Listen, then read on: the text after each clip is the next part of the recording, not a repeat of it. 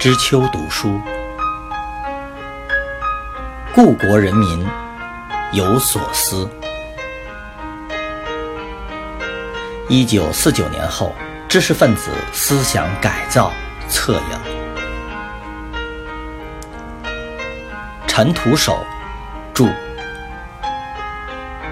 生活读书新知三联书店出版。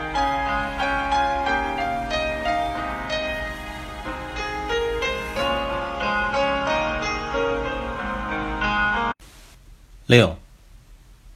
一九六零年、一九六一年形势缓和期间，冯友兰相对处于难得平稳的阶段，外界的压力骤然降低。最引人注目的是康生的变化，他早已对外宣称：“我现在对北大的冯友兰先生采取欢迎的态度，人家承认他的抽象继承有错误，人家承认这一条就好嘛。”我们总要与人为善，承认他的进步，还要指出他的看法模糊的地方。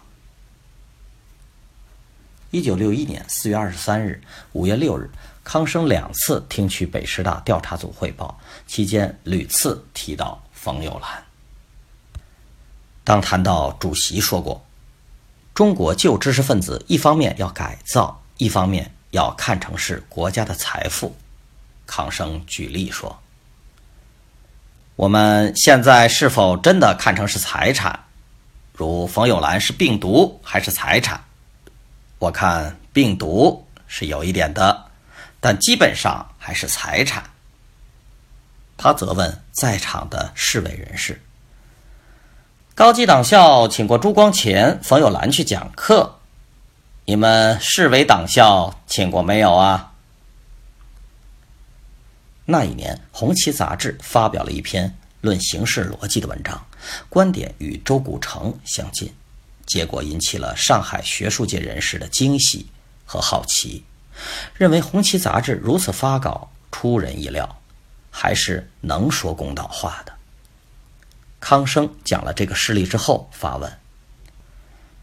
这就提出了一个问题，即对非党知识分子所写的马克思主义。学术观点的文章到底应该怎么看？能不能登报呢？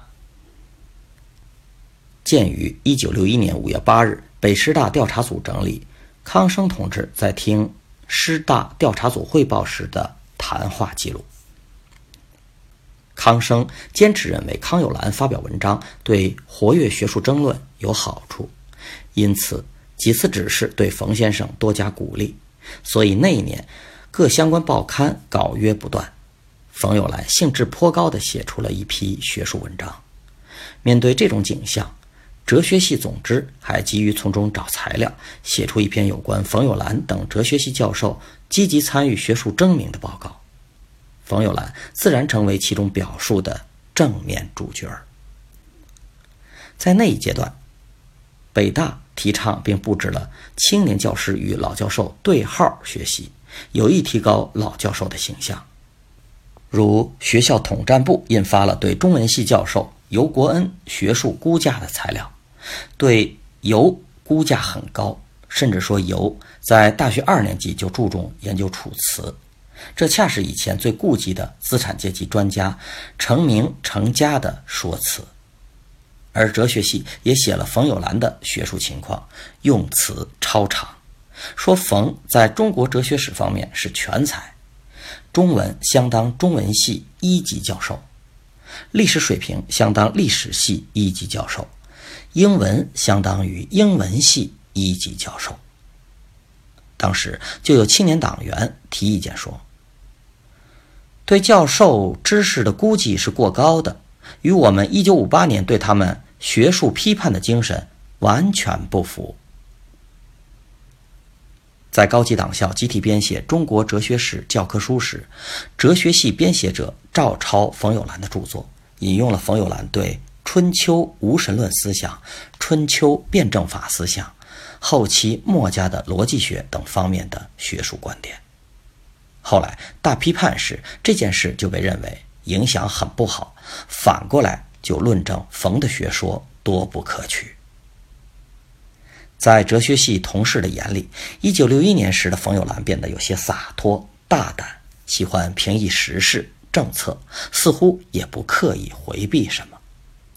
教育部制定的《高校暂行工作条例》公布之前，到各校征集部分师生的意见。冯友兰应邀出席座谈会，大家七嘴八舌，对不少条目提了各种修改的理由，但从没有人对总则当中的要求学生具有共产主义道德品质这一条有意见，因为觉得这是通俗明白的大道理。而冯友兰却说。该条标准太高了，因为条例既然认为学生的共产主义世界观的树立是逐步的，那么对于还没有具备共产主义世界观的学生，能否具有共产主义道德品质呢？这两个要求是互相矛盾的。冯友兰说时都觉得拗口，微妙的推理叙述方式也让与会者有几分失措，没有人能当场接上茬儿。条例中还规定。研究生科学研究时间应当占整个学习时间的一半。冯友兰明确认为这是做不到的，在整个学习期间，仍应以学习业务为主，不能搞很多的科学研究。他和清华李友山教授都谈到，目前研究生的业务水平较低，要用较多的时间学习基本业务知识和外文、古文等工具。鉴于1961年10月14日市委大学部、清华、北大、师大部分师生和干部讨论高校暂行工作条例的意见，冯友兰所谈的意见是有针对性的。1958年教育革命运动蓬勃兴起，各高校不顾知识体系训练的特点，广泛动员三四年级的本科生和研究生大搞科研著书。结果基础不牢，危害甚大。几个学年下来，学生的治学能力严重削弱。就在那短短的两三年间，冯友兰一度获得较高的称誉。中国哲学史课程原本是作为对立面让他讲授的，想起到反面教材的作用。没想到全系教师，包括党员，听课后都很欣赏。认为讲课流利，史料熟悉，观点明晰。冯友兰的一位党员学生陈其伟激动之余，执意要用诗一般的语言去歌颂自己的导师。鉴于1964年5月市委大学部高校政治工作会议分析党内思想状况，只不过转眼到了1964年，冯友兰的政治行情大跌。所有曾经对冯表达过好感的人都一一遭到了斥责。